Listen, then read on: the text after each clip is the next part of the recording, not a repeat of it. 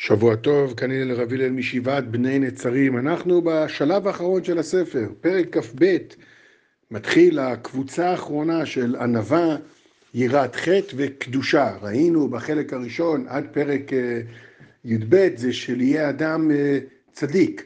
מפרק י"ב שיהיה חסיד. סיימנו בפרק אה, כ"א, קניית החסידות. אז מכ"ב והלאה זה כנראה מדרגה מעל החסידות, עד הקדושה, עד, אה, ואחר כך כמובן רוח הקודש ומדרגות שכן, ככל שמתקיימים בספר, אני כל פעם מזכיר, היכולת שלי להסביר פוחתת והולכת באופן אה, טור הנדסי הפוך.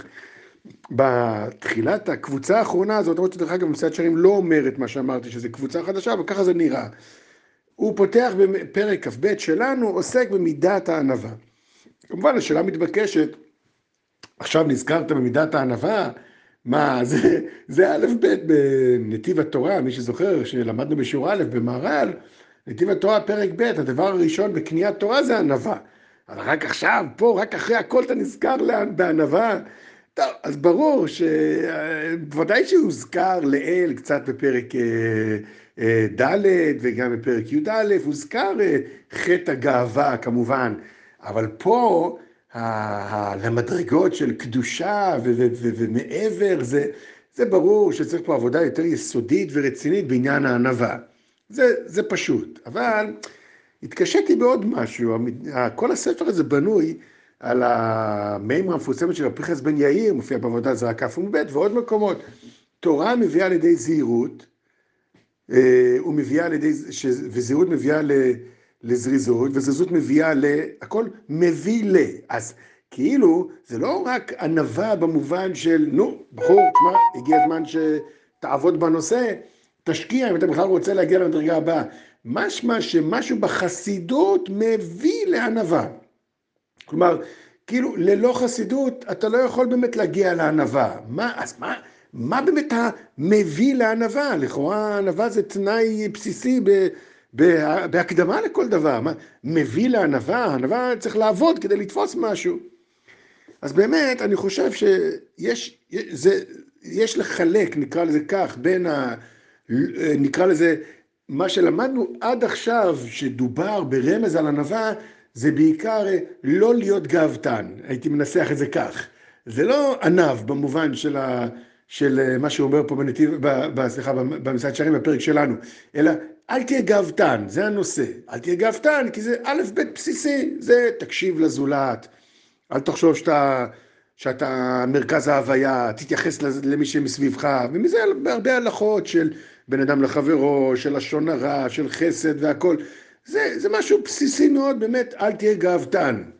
האומנם אל תהיה גאוותן זה גם ענב? לא, זה כבר לא בטוח. זה אומנם שלב ראשון, בסיסי מאוד, יסודי, שמלמדים את הילד מגיל מאוד קטן. אבל האם לא גאוותנו ענב? מפה עכשיו, מהפרק שלנו, אנחנו בעצם רואים שלא. רק החסיד מוביל לענווה גמורה. כמובן, אני לא, אני לא אומר, ברור שיש מדרגות וענווה, רק לצורך הבנת הספר פה. המושג ענווה כאמירה אה, אה, אה, אה, חיובית נקרא לזה, להיות ענב מופיע פה. ולמה? כי באמת ענב, כמו שנראה בפירוט הפרק, הוא תפיסת עצמך. האדם תופס מי הוא בצורה הכי מדויקת, לא פחות ולא יותר. זה, זה תנאי מאוד בסיסי בענווה. אני יודע מי אני.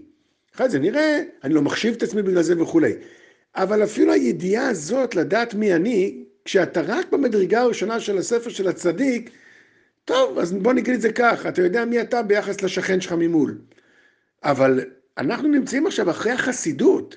מידת החסידות, שזה לתפוס את כל מרחב פועל השם, הן במציאות, בהוויה, והן במושג של כלל ישראל והלאום והאומה, כמו שהערכנו להסביר, הענווה שלך היא פשוט, יש סיכוי שתתחיל להיות ענב, כי כל עוד אתה בכלל לא היית ער למרחב הגדול הזה של פועל השם בעשייה, בטוב שהוא משפיע על העולם, ובאומה הישראלית ובכל ה, ה, כל מה שהעם ישראל מייצג וכל ה, מה שהערכנו בחסידות, אז אה, לעולם אתה לא יכול להיות ענב, לא תגיע לענווה, כי אתה, אתה בהכרח תופס את עצמך יותר ממה שאתה, כי העיניים שלך חצי עצומות.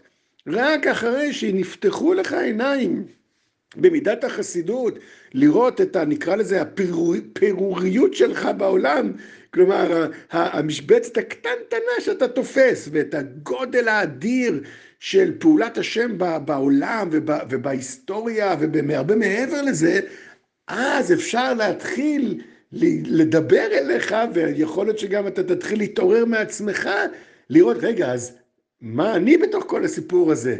בהכרח אתה תתעורר לענווה. ולכן אני חושב שחסידות מביאה לענווה. עכשיו כמובן, כמו כל מידה, המשרד שלהם ירחיב לנו אותה, מה צריך לעשות, מה צריך להשקיע, איך צריך להישמר, איך צריך לפעול, איך צריך לעשות, כדי לשכלל ולרומם את, ה, את, ה, את ההתעוררות הפנימית הבסיסית הזאת שהתעוררה כתוצאה מהחסידות. כל טוב ושבוע טוב.